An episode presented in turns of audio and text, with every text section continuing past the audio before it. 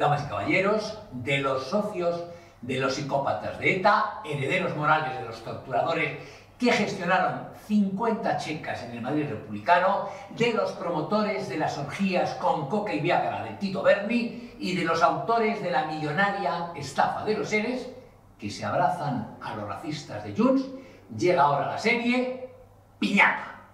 Es evidente que la cotidiana y reiterada protesta de cientos de indignados ante la sede puticlub del PSOE en la madrileña calle Ferraz sienta a cuerno quemado al gobierno Sánchez.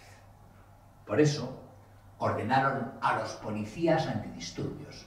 Primero, reprimir a lo bestia y repartir sin tino gases, pelotas y porrazos.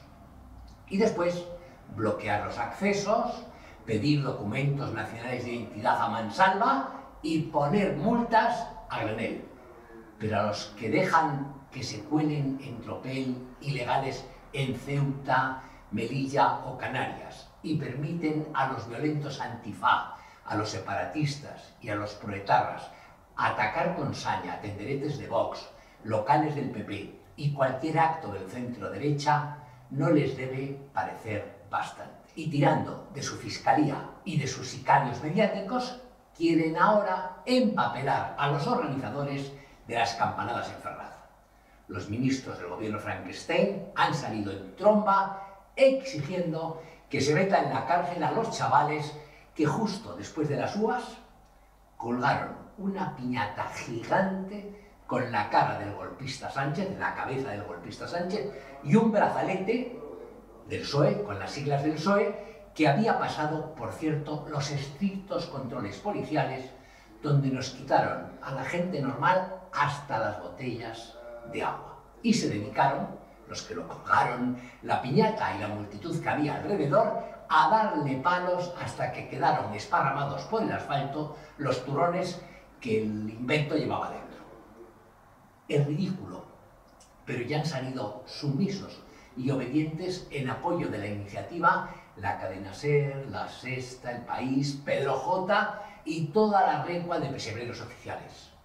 Aunque en España la justicia tiene bastante de lotería y la policía ya ha llamado, según dicen, a declarar a alguno, confío en que los jueces apliquen un poco de sentido común, de sensatez y la demanda se quede en lo que es, una gilipollez como la copa de un pino. En cualquier caso, este conato de emplumar a nuestro querido Beltrán Endongo, reportero de Periodista Digital, a Infoblogger y algún otro, pretende sobre todo amedrentarnos y no es más que el aperitivo de lo que nos espera este 2024.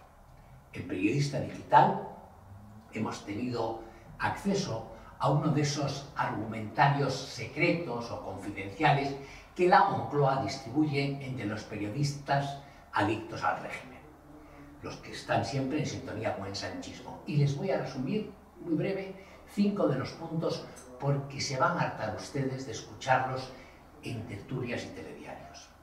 Dice el, argumentario, cuando les echen en cara que el PSOE se alía con Bildu, tienen que contestar que no es para tanto, que Tallano mata y que la gente al final les vota y eso hay que tenerlo en cuenta. Cuando les digan que Sánchez amnistía golpistas y beneficia fiscalmente y económicamente a los separatistas, deben replicar que no podemos estar siempre con la misma matraca, que lo del proceso es algo que queda ya muy atrás y que a fin de cuentas hay que pasar página y seguir adelante.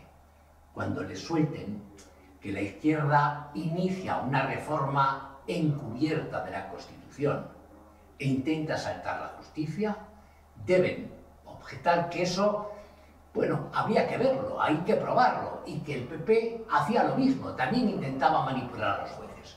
Cuando alguien subraye, les dicen a sus, a sus, a sus adictos, que Sánchez miente más que habla, basta soltar, bueno, pero todos mienten, los políticos siempre mienten.